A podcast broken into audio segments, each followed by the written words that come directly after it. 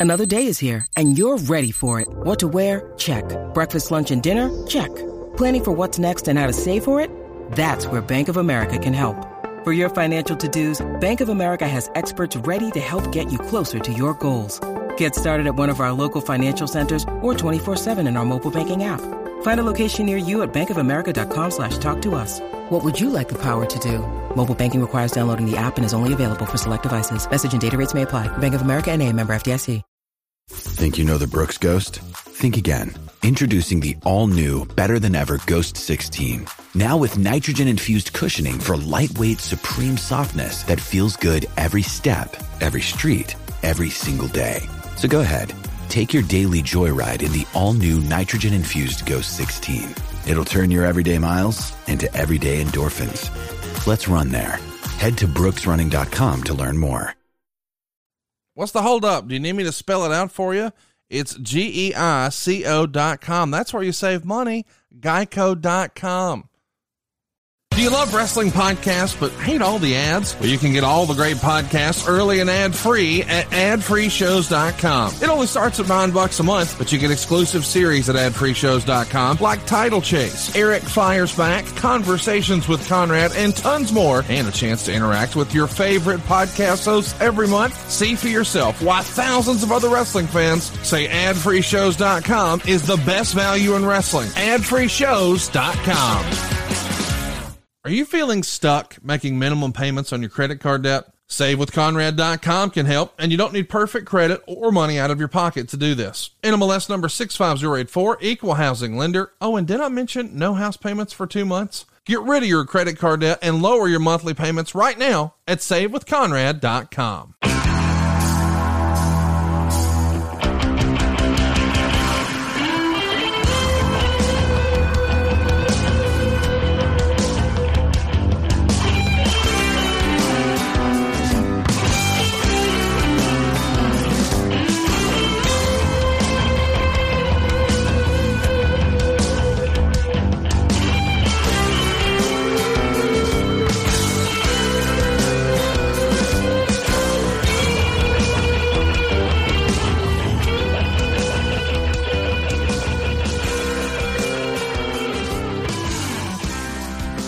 broadcasting from the Blue Chew Studios. Try Blue Chew free when you use our promo code ARN at checkout. Just pay $5 shipping. Hello and welcome to ARN. This is Paul Bromwell, and today I'm joined by the Hall of Famer, the founder of the Four Horsemen, the creator of the Spinebuster, one of the best tag team wrestlers to ever step inside the squared circle, and the man who didn't say the word no during his storied career. He's the enforcer. He's double A. He's Arn Anderson. Arn, how are you this week? Fantastic. I'm excited about this episode because the landscape of the wrestling business is fixing to change drastically. You're absolutely right, Arn. And as I was doing my research for this show, uh, I thought, you know what? What this is a perfect opportunity to use some of what Conrad did. And for those of you that are not on ad-free shows, we're going to share with you some clips from his interview with uh, the late Jim Crockett that will help best tell the story, and we'll get some reaction from Arn about why and how the transition out of Crockett for Arn and Tully, what that looked like. Um, so, Arn, I'm really looking forward to, uh, to this one today. So am I. Let's do it. So last week we talked about the ending of the grueling Great American Bash Tour and the beginning of what could have been the most significant programs in wrestling history, and that, sir, is no bullshit. It's the number one and number two tag teams of the era of the era, and arguably ever. Think about it: the Horsemen and the Midnight Express. Uh, they're still tag teams. I know Dax Harwood, others that talk about the Midnights and you and Tully all these years later as being big time influences on wrestling uh, performers today. What does that mean to you as far as hearing that some of those guys talk about what you and Tully and the Midnights meant to them? well, when you're as good as FTR and you get a compliment, number one, you know they mean it. You know they're not just pulling your leg, and they are so good. You know, I think they're as good as any team of any era. Uh, they're just that good. They're incredible, and they happen to be good friends of mine. But but still, it's uh, you know they did they they copied Tully and I, and and that's a for us or for me anyway, certainly for me, I was very proud that they did emulate us. They emulated you. They have that Midnight Express style music and uh, you could have plugged them right into that era, and they would have fit perfectly uh, amongst all the, you know those teams. So today we're going to discuss the end of the line as you and Tully left Crockett and headed uh, to the World Wrestling Federation. And before we run through your last 10 days in Jim Crockett Promotions, because that's what happened here September of 88, I think it's crucial to address the state of Crockett to put this conversation in the proper context. So, you and Conrad had discussed your departure from the company on the second episode of this show, which is available in the archives wherever you find your podcast. But since that time, new information, including Jim Crockett's interview as part of the Conversation with Conrad series, has shed some new light on the circumstances that led to the collapse uh, of Crockett. And we're going to play those clips, as I said at the beginning. And from the interviews, I know we have folks listening today that may have never heard that interview. And Arn, I know you can agree, special programs like this one are a top of the list of reasons uh, why it pays to be a member at ad free shows. Am I right? Yeah, you get, you know, really important stuff that may have been, uh, you know, not out there because there was no social media. There was not, you know, every time somebody said something, it it was all over social media. You know, there was some stuff that was behind the scenes and uh, underneath the covers, and uh, it would uh, finally come to air, and you would go, "Oh God, well now see why that happened, or that didn't happen, or whatever." It's, uh, yeah. Yeah, and I think you'll see some of the value of that as we go through this. And for those that are ad free show members, you're actually going to see some video. We have a rare video that we're going to play, a video clip towards the end of the show, a bootleg video uh, that you're going to see here as well of that famous match in Philadelphia, the last match for uh, Arn and Tully together there. Uh, but I want to pause here because there's an important announcement that I want to talk about. And that is that no one close to you should ever have to endure the dreaded knock on the door. That knock that comes from a police officer who must tell your loved one that you were killed in a car crash. It's a message that gets even worse when they learn that your death may have been prevented if you had only been wearing your seatbelt. The simple fact is, regardless of what type of vehicle you ride in, the seatbelt use is the single most effective way to stay alive in a car crash. That's why the National Highway Traffic Safety Administration is spreading the word we want to raise the profile of seatbelt safety so we can save lives. So, whether you're going on a cross country trip or just up the street, please buckle up. And remember, click it or ticket brought to you by NHTSA. So here we go. I want to take this story back on to uh, Starcade 1987, where it really starts to begin. We have a series of events that culminated for you and Tully on September 10th of 1988 in Philadelphia. And as a reminder, this is when Vince created Survivor Series to compete directly against Starcade, which was moved to Chicago that year as opposed to running Greensboro or even Atlanta. And as a result, Crockett moved Starcade to the afternoon show. The power play by Vince, that is, threatening to withhold WrestleMania 4 from the pay per view providers, resulted in Crockett only getting 20,000 pay per view buys. Let me say that again. They only got 20,000 pay per view buys. Their Survivor Series, 300,000. So, uh, this first clip I'm going to play on, Mr. Crockett shared his recollection of that event that led to the downfall of his company. And uh, so here we go. Here's the interview with Conrad, and I want to play this and then get your reaction. Let's check it out. Uh, let's get back to Starcade. This is Vince McMahon's death blow, where uh, supposedly he takes great offense to you trying to venture into pay per view, which he feels like he's king of now on the heels yeah. of WrestleMania 3.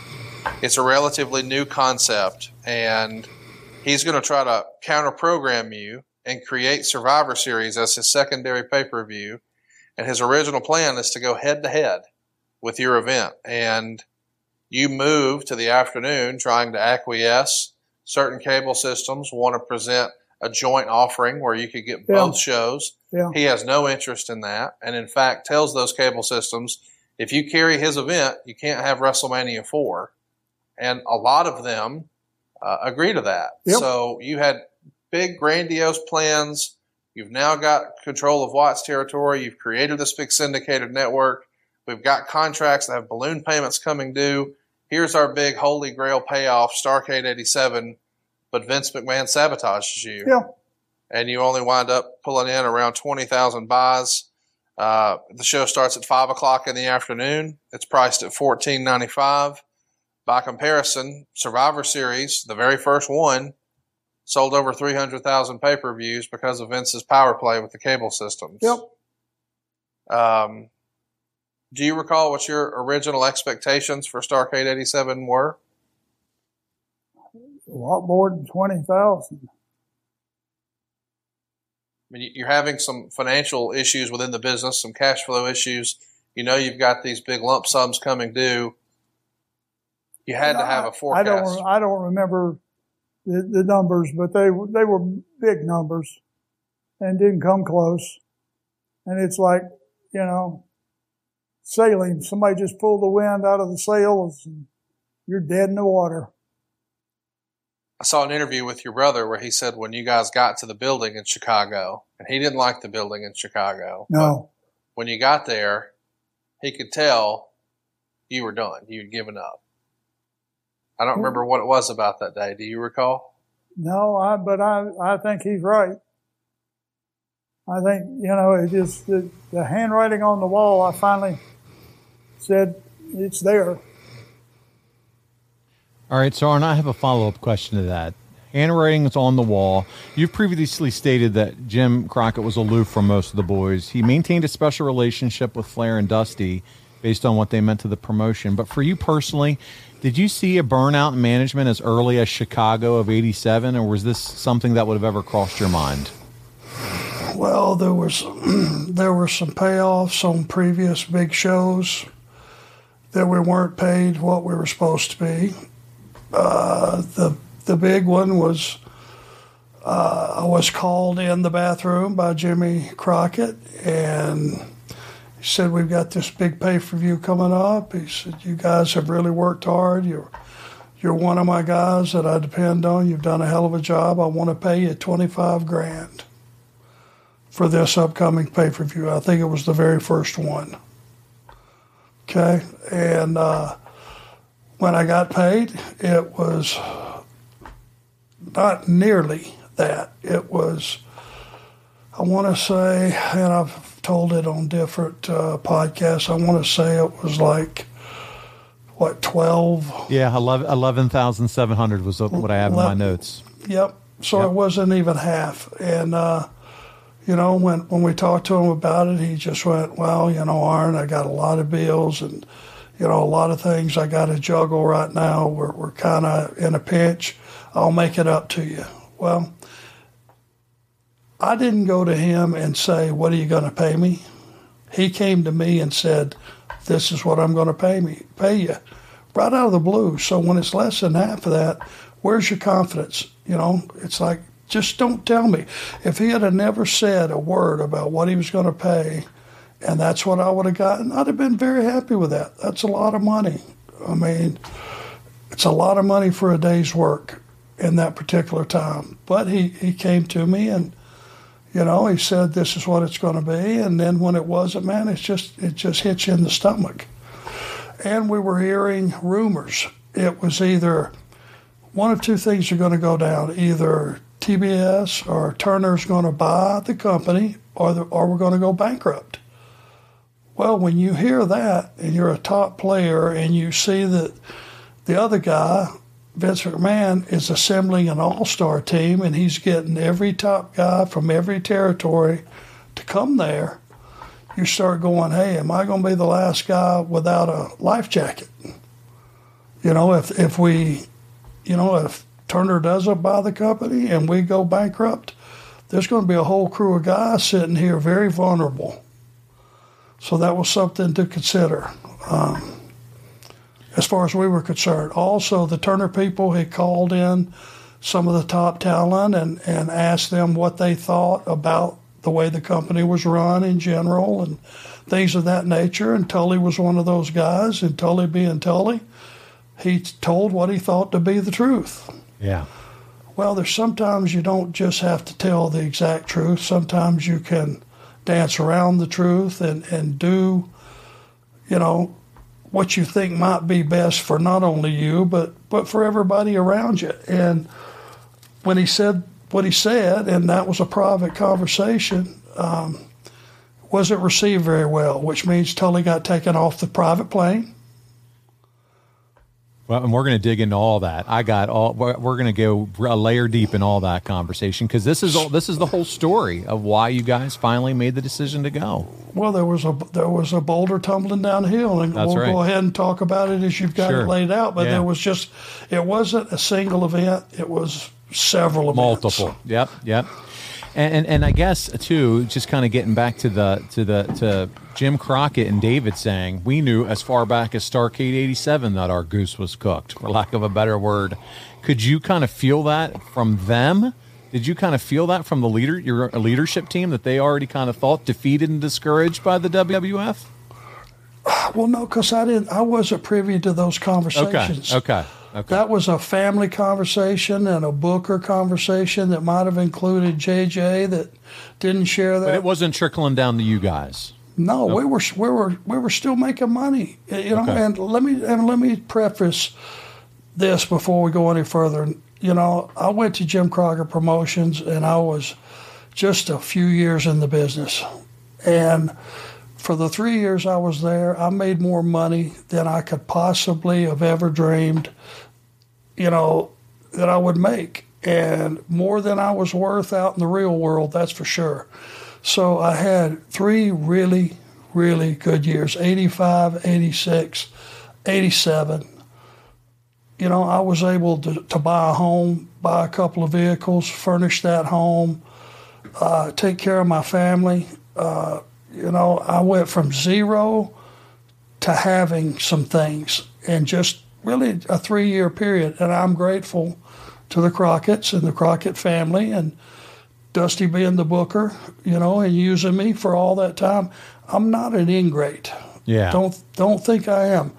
Uh, I'm, I was very thankful for everything that happened during those three years. I just wish it would have ended better.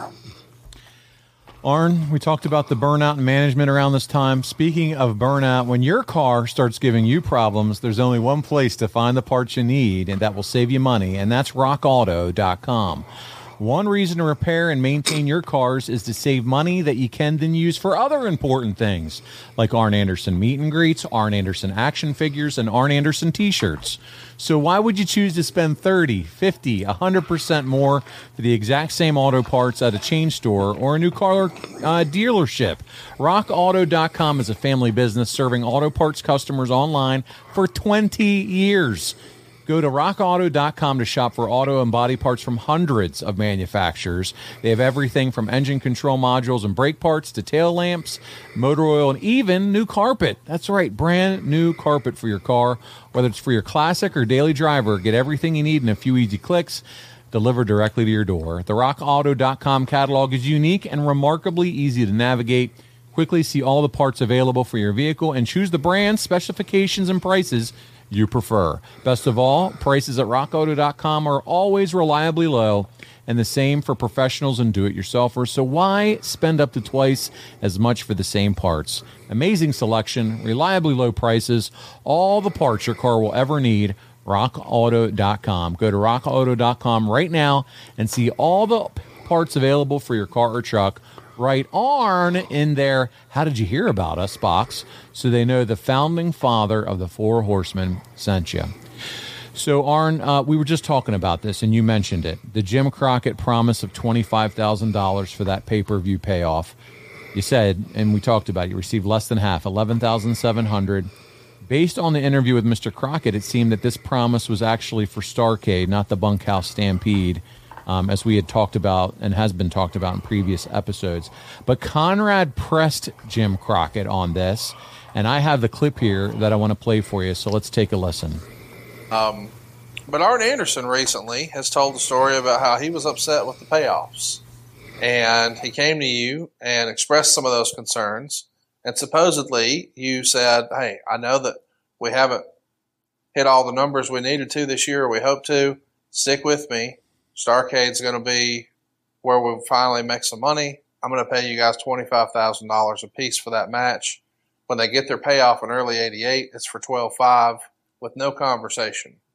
And I understand from the outside looking in as a business person, well, gosh, you got a tenth or of what you thought you were going to get on pay per view. Uh, we're probably you were probably scraping just to get the twelve five together. Yes. Um, but Arn says he never had a conversation with you about that. And had No. you sat down and said, Arn, that was my best intention, but here's what happened with Vince. We're gonna keep we're gonna keep going with this thing. I'll make it up to you on the next one. And because there's no conversation, his feelings are hurt. Uh, I'm sure his feelings were hurt, but I did not go back and say, Hey, I failed on this side, so therefore I can't do this. I should have in hindsight, but You know, we're gonna talk eventually about how Arn and Tully would jump in eighty eight. But when I really pressed him on that issue, what if he would have come he being you would have came to him and said, hey, that was my intention, but I couldn't do it, and here's why, and explained everything that went into Vince sabotaging the pay per view, that he would have stuck with you. Was it at the time you didn't feel like you could sort of show that vulnerability with the talent? Because you don't want everyone to leave, right? no. And if they start to hear, well, we can't make payoffs, now it feels like, well, Well, maybe what, I, yeah, once you do that, it's like, you know, the rats are going to jump the ship. yeah, there's a run on the bank, so to speak. They're all gone. Arn, what's your reaction to that? Well, I never had a, a strong relationship with Jimmy, but you know, I never had a crossword with him really either. It was just a couple of instances on like like you know business related that I felt like I could ask him man to man. It hurts me to see him in the shape he is in when he's doing this. This interview. Yeah. Yeah, he's a beaten man. When he's going back, you can tell he's reliving it. He has nothing. Yeah, he doesn't know what to say. Kind, you know. You know, there's yeah, there's. I mean, what do you say? Yeah. Um, I would have stayed with him. As far as as I go, if we would have had that conversation and he would have told me, "Hey, you know, Arn, this is what happened. I'm sorry. I know you. I told you I was going to, you know, pay you this, but it's just, hey, I'm just hanging by fingernails, you know." But he didn't. Is It's it one? Of, yeah. Go ahead. Well, it's just you get it and you see it and you're waiting on a conversation and one never comes. And then you start to see things like on the next TVs, which I'm sure we're going to talk about here in a little bit. You start to see things happening that would have never happened before. Yeah. So it's like, man, this is strange. What have I done to deserve this? I've done nothing but work my ass off. Whatever they said, like you said, couldn't say no. I never knew you could say no in this business. Whatever you asked, I'm going to get it done the best I can for you. Uh, but there were guys that at the right time did say no, and it benefited their career because the office knew they couldn't just steamroll them, run them over, treat them any way they wanted. And it was guys that were in a similar position that I was in. I just don't think we were viewed as critical. Hindsight being what it is, do you look back at this? We're showing some of these clips now and say, if I could have done it over, I would have. I myself would have been maybe a little bit more proactive and gone and talked to Jimmy, or was that just a different era and that's just how you were supposed to act back then? Well, I didn't know you could go have a conversation like that. I Okay. was there. I was paid to do a job, do it the best I could, you know, uh, and that's it. Okay.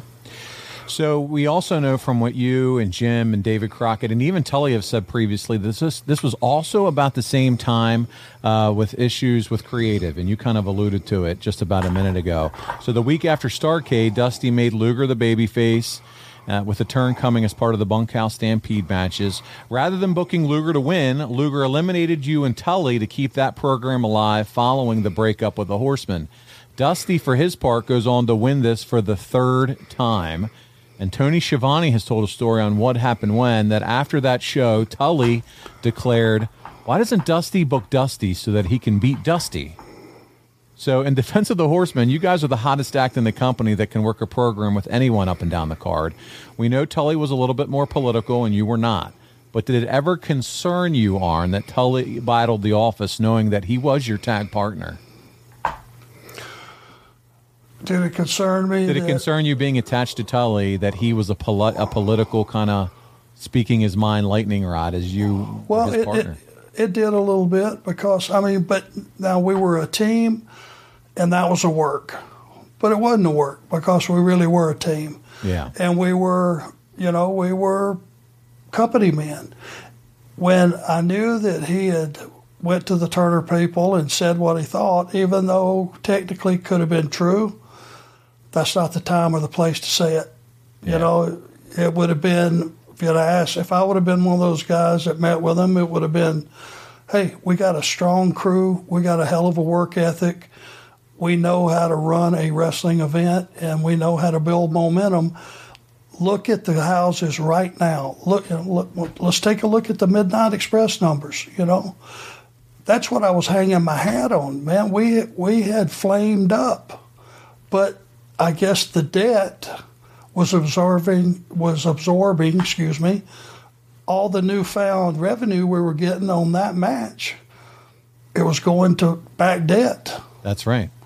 I mean, that's what you figure out later because I went, God Almighty, how is it? How are we in trouble when we're doing thirteen thousand here and thirteen thousand the next night?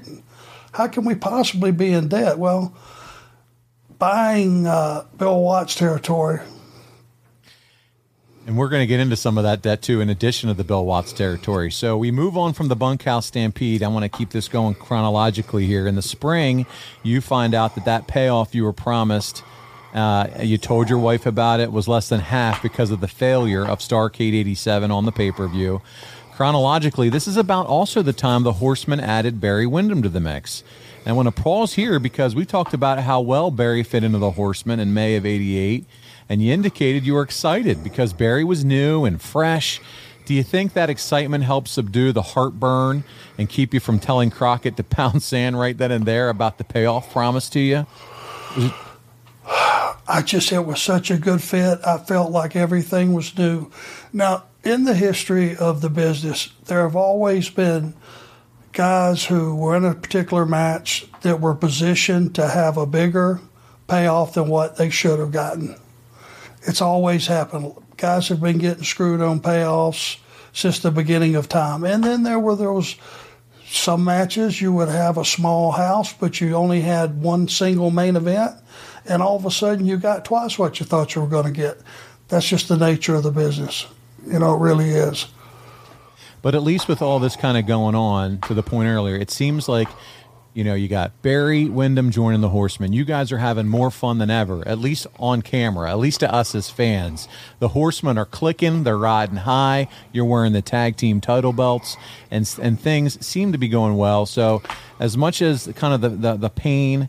The heartache, the heartburn, as I said, of you not being paid what you should and that going right, it's got to feel good as far as how you're at least positioned uh, in the company and things are working there. I was looking for a, four to six month run with the Midnight Express There you go. to, to be able to get to all of the markets that we had that we that would be waiting on that match. It was going to take four to six months, and that was going to be money. Absolutely. So after Barry joins the Horsemen, all five of you ran 45 plus days. We've talked about it, the Great American Bash Tour 88. This tour was held in cities all across the country, um, but there was a lot of travel, possibly by the private planes. Yes, planes, because by this time Crockett owned two, two of them in order to deliver the advertised shows. Unknown to everyone outside the Crockett inner circle, these planes cost so much money that the company started using David Crockett's Diners Club card to float the bills. Despite sellout after sellout in the arena every single night, as we mentioned. Arn, were you ever made aware, did you ever discover that the company was hemorrhaging cash like this? No, God, no. That was kept in a golden circle. I would think family, maybe Dusty knew about it, maybe not, I don't know.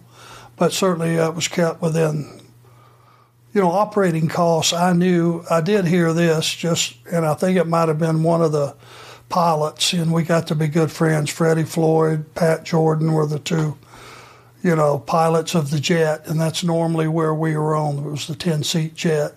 And he said back then, I just remember him saying, "Hey, this thing costs forty five hundred bucks an hour to operate." Wow. Yeah. Okay, so let's say it's three hours away. Do the math: thirteen five for the Yeah. jet before you pay any payoffs or any if there's anything else involved. You know what I mean? Yeah. Before you you got to get all that out of the way before anybody gets paid. So My goodness.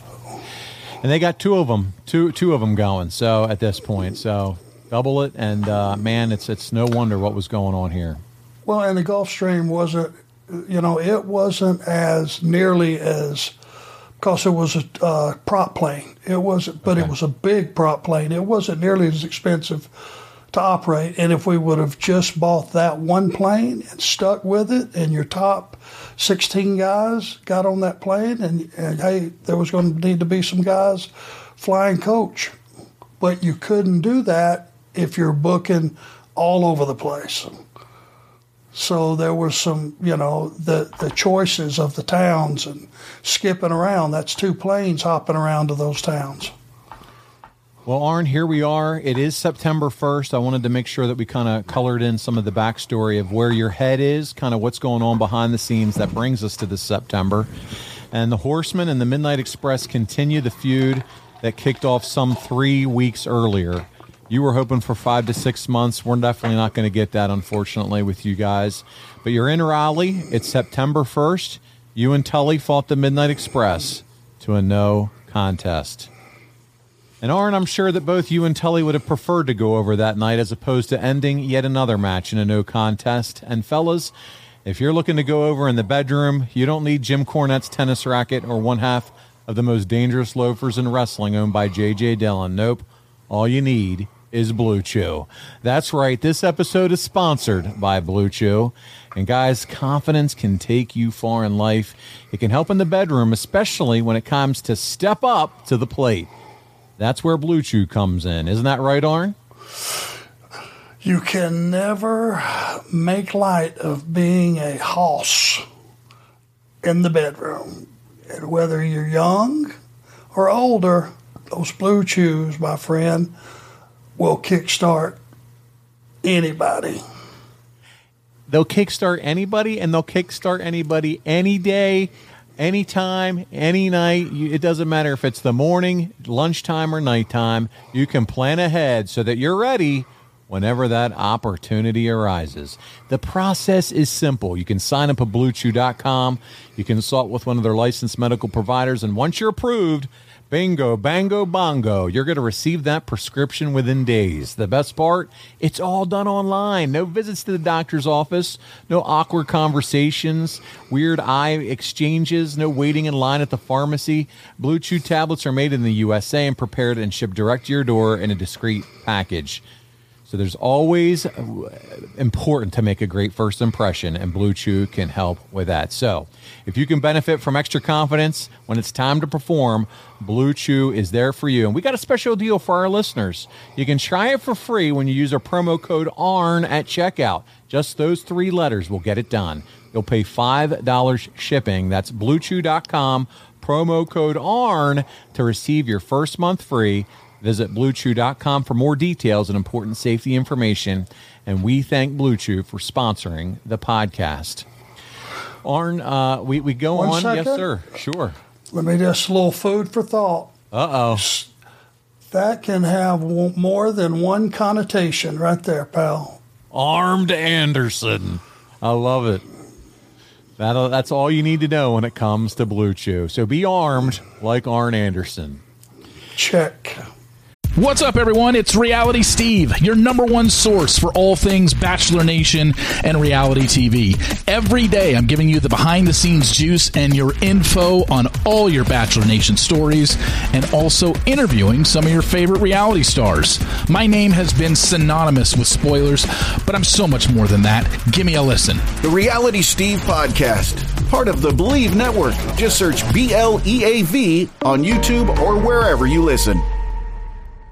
Afford Anything talks about how to avoid common pitfalls, how to refine your mental models, and how to think about how to think. Paula, while certainly you can mess up on a million dollars a year, it is far less likely than it is on $30,000 a year. Right. I would meet wonderful people that were struggling with a budget that was super tight. It was 100% you need to make more money. Make smarter choices and build a better life. Afford anything, wherever you listen.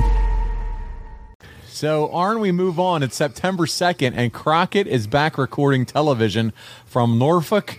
And once again, the Midnight Express wrestled the Horsemen in a no disqualification match. This time, the Horsemen came out on top with the assist from Windham. And then you travel up the road to, on September 3rd from Baltimore, Maryland. Beautiful Baltimore, Maryland, there, the Inner Harbor. It's the semi main event of the evening. And you're not kidding. We've talked about how many fans. You got 11,000 fans watching the Midnight Express and Horsemen fight to a double disqualification. You pack your bags, you maybe get a little rest, you maybe get some food, and now you're in Detroit on the 4th, the very next day. You have 7,500 uh, fans there in Detroit. They're treated to the same match, same outcome. And Arn, guess what? You're going cross country, sir, because the West Coast wants it as well. They want the action. It's the fifth of the month, and you're in Seattle. So you just talked about it on last week's episode. You're crossing time zones on back to back days, and you would lose a steel cage match to Luger, Nikita, and the Road Warriors.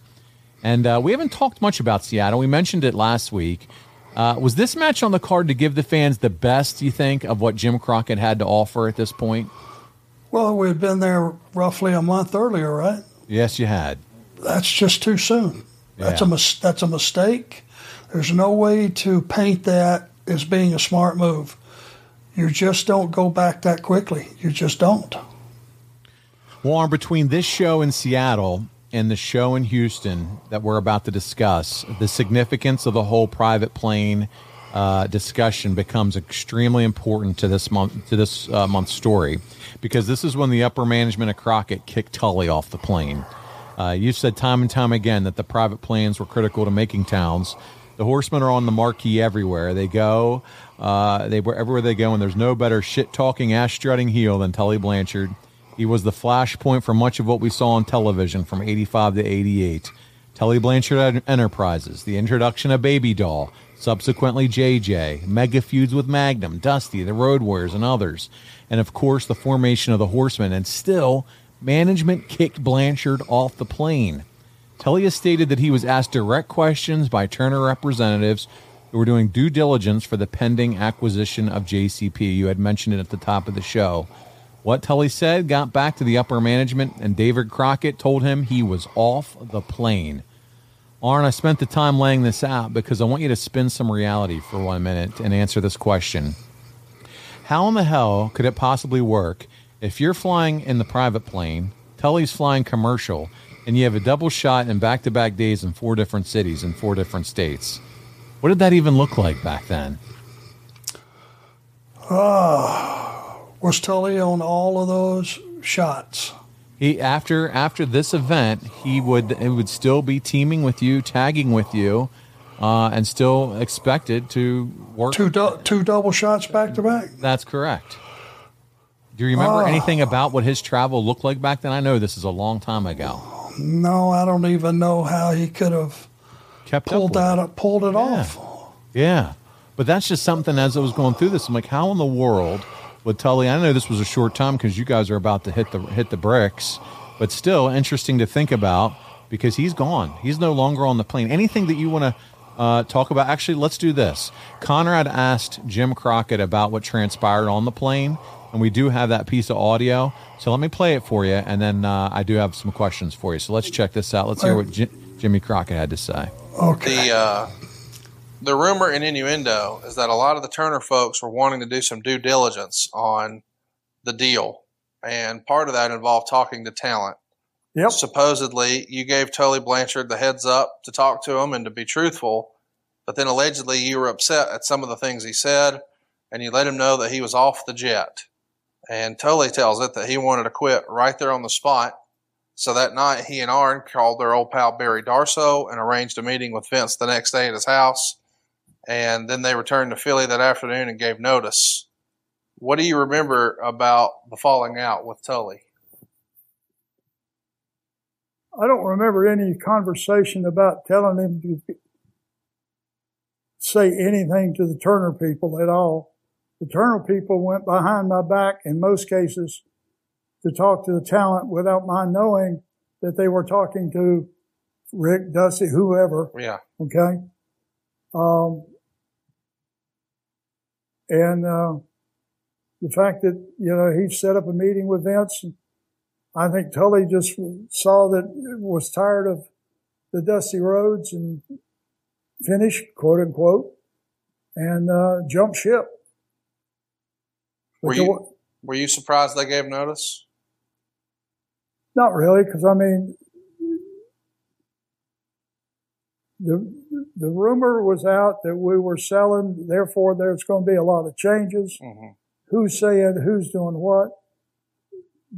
Dusty probably positioned that he was going to be the king bee. And Rick was probably positioned that he was going to be the king bee. And everybody else is wondering, where does that leave me? Right. So I don't know. And Vince says he'll do this. I'm leaving. Hmm. All right, so let's dig into that a little bit. He there was no denial about throwing Tully off the plane, but Arn, after listening to Jim's response, do you believe that Turner spoke to people without his knowledge? Nope. I don't believe that. Yeah. I believe to to have full disclosure for that for the Turner people to not be suspicious of anything. They had to have had there had to be a conversation that between Jimmy and them and Jimmy and the talent, if Jimmy didn't tell the talent, hey, to be truthful, then somebody would have slipped up and it, and the Turner people would have saw through it. I yeah. think. Yeah. I think everyone had to be on board with that conversation. They just had to be. But I think they were planning, they being Jimmy, on the guys either being smart enough or whatever you want to call it or deceptive enough to or just tell the truth if they would have asked me i would have said hey guys we just did two two houses 13000 back to back yeah. You know what i mean? I would have just told the truth. Hey business is good. We, you know we have a strong like i said earlier work ethic. We have a strong crew. We have a really good crew of guys. And uh, th- things are picking up. Things are firing up again, and uh, you're going to be buying a a product a product that you're going to be glad you did.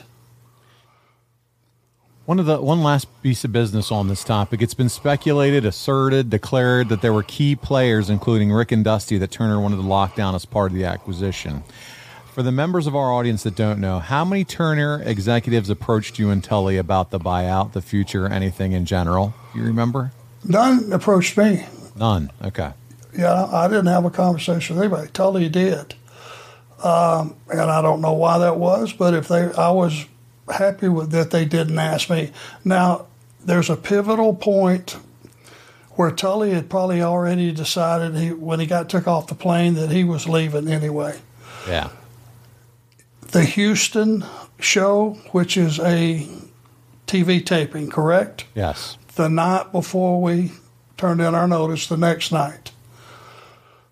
Uh, do you have any notes on that? I do. Because, I do. We're, we're coming down to that next. Yeah. Okay, because that's that's the straw that's that the broke key. the camel's back. That's yes, the one. That's the biggie. So. Yep. I, I, guess it's safe to say here, though, there was a lot of uncertainty at this point, and it was paired with a souring relationship between you and Tully and JCP's management at this point, right? I was back, at, other than having my own gripes, my own individual gripes, um, which I did, I was still going to back up my partner. If he yeah. was leaving, I was going to leave with him. There you go. Because that's how tight we were, you know. Gotcha. So September 7th is here. It's the third Clash of Champions, and it takes place from Albany, Georgia. And the main event of the show was Sting versus Barry Windham Arn, you, Tully, and Rick were not even on that show. The company is going through so much turmoil at this point, but the administration left three of the most important wrestlers off the card. What What are your thoughts as you kind of think about that now? You're not even on Clash of the Champions three, the three of you. How does that even happen? How does that even happen exactly? I can't I can't reason as to why that made sense in somebody's head. All I can tell you, how does that even happen? Mm. Because it's so far fetched. Speaking of poor planning and preparation for a major event here on Jim Crockett Promotions part, where they're leaving major players off the show, it resulted in a less than optimal uh, optimal outcome for the company. Or no one wants to get knocked on their ass by life's hardest hits. So it's time for us to talk again about Goliath Life Insurance. Think about insurance for a second. We all got medical and auto insurance, yet we never even know if we're going to have a need for it. Let me let you in on a little secret. You need life insurance.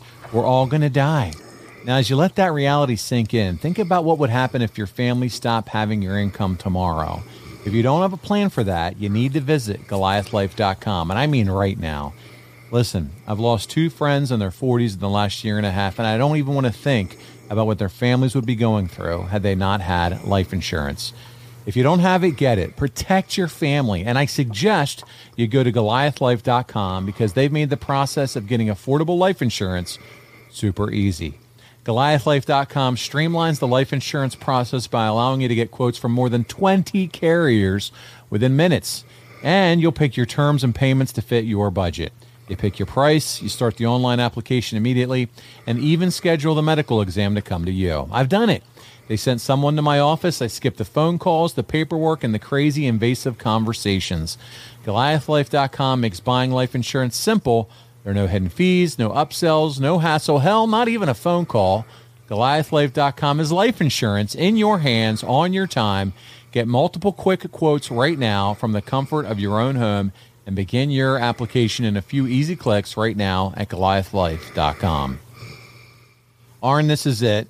We need to speak about it. It is September 9th at the Sam Houston Coliseum. 3,000 people watched you and Tully fight the Midnight Express to a double DQ in a match second from the top. Now, as you've shared on the second episode of the show, what follows became the tipping point. You just alluded to it as we talked. You and Tully, you tear the house down with the Midnights. Following the match, you were told you were going to wrestle UWF stalwart Dr. Death, and you were to lose in four minutes. Now, Arn, you're on record putting Doc over talent, strength, and ability, summing it all up that he was all man. But if I have this correct, you and Tully burned the house down with Stan and Bobby only for you to go out and get beaten up by the doctor. Is that correct? Yep. And it had nothing to do with Doc.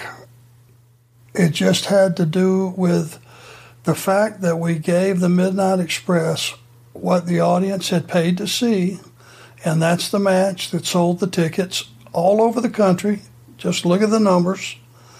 We went out and we fought those guys tooth and nail, and we got that angle and that match over. To me, to turn around and go out and get beat a few matches later, I didn't ask why. It wasn't my reason to ask why, but it tipped me yeah. o- over the top. Uh, it just made no sense and it shit all over the Midnight Express. We had just fought those guys for 20 some minutes, dead even, and now a guy just comes out and basically it was just an enhancement match. So, to be clear for you, after a tumultuous year, you're finally done. Arn, tell our, our listeners the thought process on how the call to Barry Darsow and subsequently Vince McMahon went down. Uh, basically, we Tully, I guess, would have taken a commercial flight to Philly that morning. But but when I came back, he said, "Man, this is." I just remember he said, "This bullshit." It was like I was. I should have been the one fussing at him about what just happened, but he was fussing at me. He said, "Man, this is bullshit. This is just getting worse and making no sense." He said, "Let's get out of here." So I said, "Okay." Uh, when I get to Philly, I'll call Barry Darsow and uh, we'll see what's going on. Barry had sent me a, during the course of the time he first started there. Uh, in the course of probably a year and a half, two years, he had sent me a couple of messages. Vince would really like to have you guys.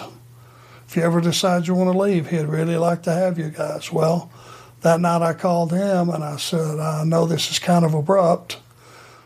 We're ready. No shit. Okay. Uh, I'll get back in touch with you. Stay by the phone. So I stayed by the phone. In about 10 minutes, he called back. He said, uh, You and Tully will have tickets at the airport at whatever time it was 9 o'clock, 9 a.m. or something. You'll fly to uh, Newark or whatever airport it was. Vince will have a limo there to pick you up. He's going to bring you to his house and uh, talk to you guys. You're all set. Okay, when Tully got in the next morning, uh, he had already had a message from me from the night before. I found out where he was staying. And I called him as soon as he got there. I want to say it might have been a 11 o'clock because he had to have time to, to fly and get there. It was like maybe 11 a.m. We're supposed to fly to Newark or wherever it was. And uh, we went down to uh, Vince's pool and sat around. He had lunch for us. And he had a unparalleled way of making you feel good about yourself in those days. He knew all the facts, figures, numbers, knew everything about your career, the whole thing, and basically just uh, when we left there, we were floating off the ground. And he said, you know, uh, our one question was that was to him, hey, you know, I, I know you don't do guaranteed contracts. He said, no, I don't. We just kind of figure what kind of a spot do you have for us. He said, what did you make last year? We told him. He said, "I guarantee you, you'll make more than that." Yeah, my word. Mm. Well, that had to feel good. Yeah. Well, yeah, everything was handshake deals, and uh, in those days, so we went back, went to the Marriott, and uh, killed whatever time we had. And when we got to the building, about an hour beforehand, we went in and uh, I think it was probably just me. I don't really remember if Tully went in with me, but I went in, saw, knocked on Dusty's door, and went in. Just went, uh, "Hey, uh, hey, this is the hardest conversation I've ever had. I appreciate everything you've done for me and my family, but uh, we're going to turn in our notice." And he's just kind of staring a hole through me like disbelief. I said, I'll put Bobby over. I'll do the honors to Bobby with that leg drop off the top. Not a problem. One, two, three in the middle.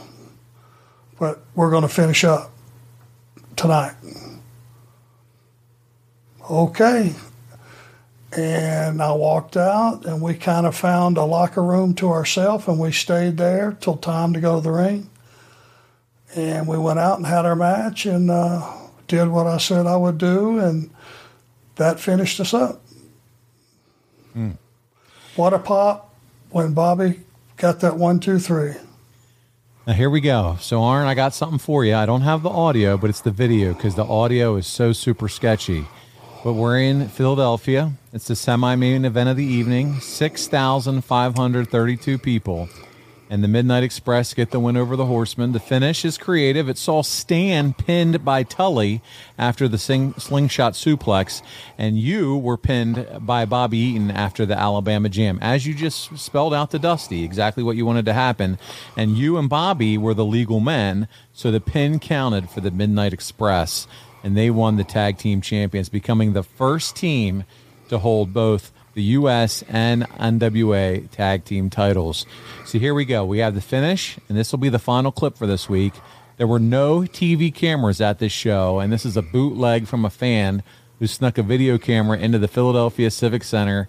And this is the only footage that exists. It's a tough to watch. It's poor video quality, but this is a historical piece of video that really shouldn't be allowed to exist. So we're going to watch it together. And uh, Arn, you can just kind of talk about it. There's no there's no sound, uh, but if you're an ad free shows member, you're going to be able to see this exclusively here on the show. So here we go. I'll uh, I'll go ahead and cue it to it, and here you guys are. Bobby just rolled into the ring. And uh, is this the first time you're kind of seeing this bootleg video, Arn, of this ending of this match? Never seen it before. Yeah. So this is the Philadelphia Civic Center. There you are on the outside of the ring, holding up the four fingers. Tully's inside, and uh, it looks like I think it looks to be Tommy Young out there making the count. That would be Tommy. Yep, and here comes Bobby Eaton into the ring. But this is, uh, I guess this is your this is your final match ever with with Tully and Jim Crockett, right? Or WCW. Yeah, this is it. This is the last time.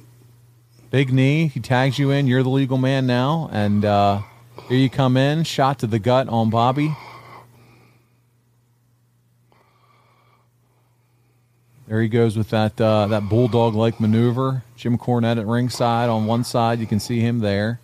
But man, it's sketchy video, but it is kind of cool. This guy was able to sneak a camera into the uh, arena for us. Yeah, it was. Yep.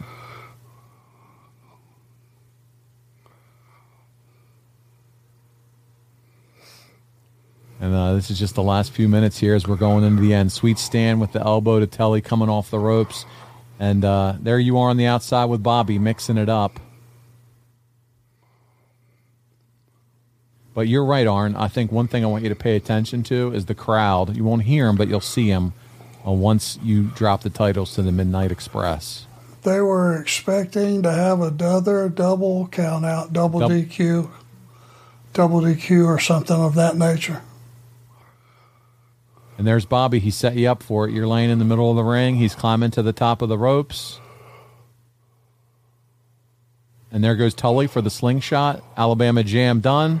Slingshot suplex done. Double cover. Tommy Young right in the middle. One, two, three. And then he's going to go over and tell him the Midnight Express just won the match. Crowd's not sure yet. Just bringing back some memories for you. Oh yeah. Once they Tommy took the titles to them, that place. There it goes. Look, there it is. Look at that pop. Look at the crowd. Bananas. Wow. You know, I just remember laying there. I was thinking, well, my life has changed forever. We'll see how it goes.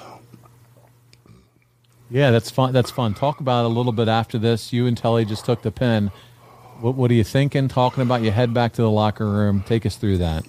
Well, it just reaffirmed.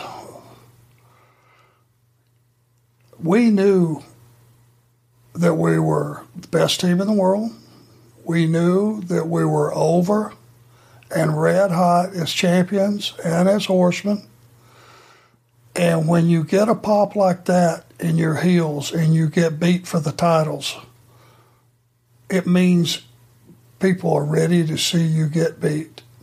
And it means you're over. There's no, I mean, I don't want to be pompous and just say we were over, but we were over because you wouldn't get a reaction like that if we weren't.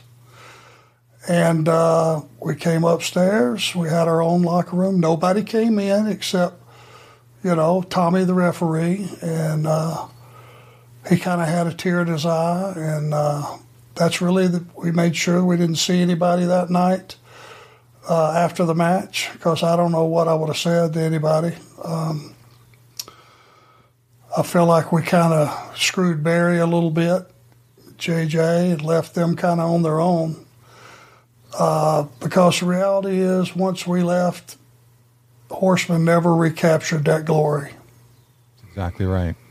It was You- never the same. It was never the same. You go from the end of 85 to September 88. Horsemen ruled the NWA and Jim Crockett promotions. Looking back at this run, you guys were cooking with peanut oil, my friend. Business was white hot, sellout after sellout. Still, uh, mistakes made along the line that lead to the fall of Crockett. For the record, two months later, the Crockett's sold the company to Ted Turner. Final thoughts, memories, reflections, or anything else you feel like sharing about the day the music died, my friend? Well, there's so many, so many what ifs and so many business mistakes. You know, as a performer, I don't know that we could have done any more than what we did to ben- to benefit that company. I think it was a huge mistake to buy Bill Watts territory. It was a huge mistake to buy Kansas City. I mean, what were you really buying? It was two dead companies. And when you have, other than, I think what you bought with Bill Watts was just his syndicated time slots is really all you bought because the comp- the territory was dead, and to try to go out there and run those towns, we could have done it off of TBS. Yeah. We didn't we didn't need the syndicated shows. You know, that was the one huge mistake. Whatever he paid for those two territories, if you would have kept that in the slush fund keep that company operating, I think it was a huge mistake, which we can always look back on this, not to have any marketing. You know, can you imagine? Action If- figures, T-shirts, all that good stuff too. the guy up north was doing it. Why we wouldn't have just followed his lead and, and you know did the same thing? Because if you combined all that, and we would have had someone to sit down with a map that was in charge and book the towns where they made sense, where there were short jaunts, where we weren't skipping back and forth across halfway across the country. I just think that that we made a lot of mistakes that if anybody would have had just some knowledge of travel and all that, that would have helped us quite a bit too. Yeah, absolutely. Well, what an incredible run for Jim Crockett. From 85 to your departure, you were part of something so special, Arn. You said it in your retirement speech uh, on Nitro in August of 97. Whether you love me or you hated me, know that when you purchased a ticket to watch Arn Anderson wrestle, you got everything I had that night. And uh, truly, before the company folded, uh, Crockett got the best from Arn Anderson. And in a lot of people's opinions, they didn't recognize what they even had right in front of them, my friend. The Horsemen could work, couldn't work without you or Tully Blanchard. And uh, that's going to conclude us here for September 1988. What a pivotal month for you and your career. Uh, next week, it's you and Tully moving to the great uh, to, to the north and to the WWF, where you have a new boss, a new schedule, a new manager, and uh, the creation and the arrival of the Brainbusters. I know you'll be looking forward to talking all things uh, of your first month there in the WWF. Well, like I said, I was grateful for the Crockett years. It, it benefited me financially for me and my family, and I'm very thankful for that. Uh, I'm still in Charlotte, North Carolina. It gave me a new home. It did.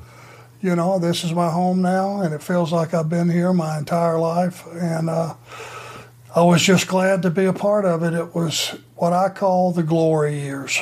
That's right. Like Bruce Springsteen said, glory days. There you Yep. go. And I believe it.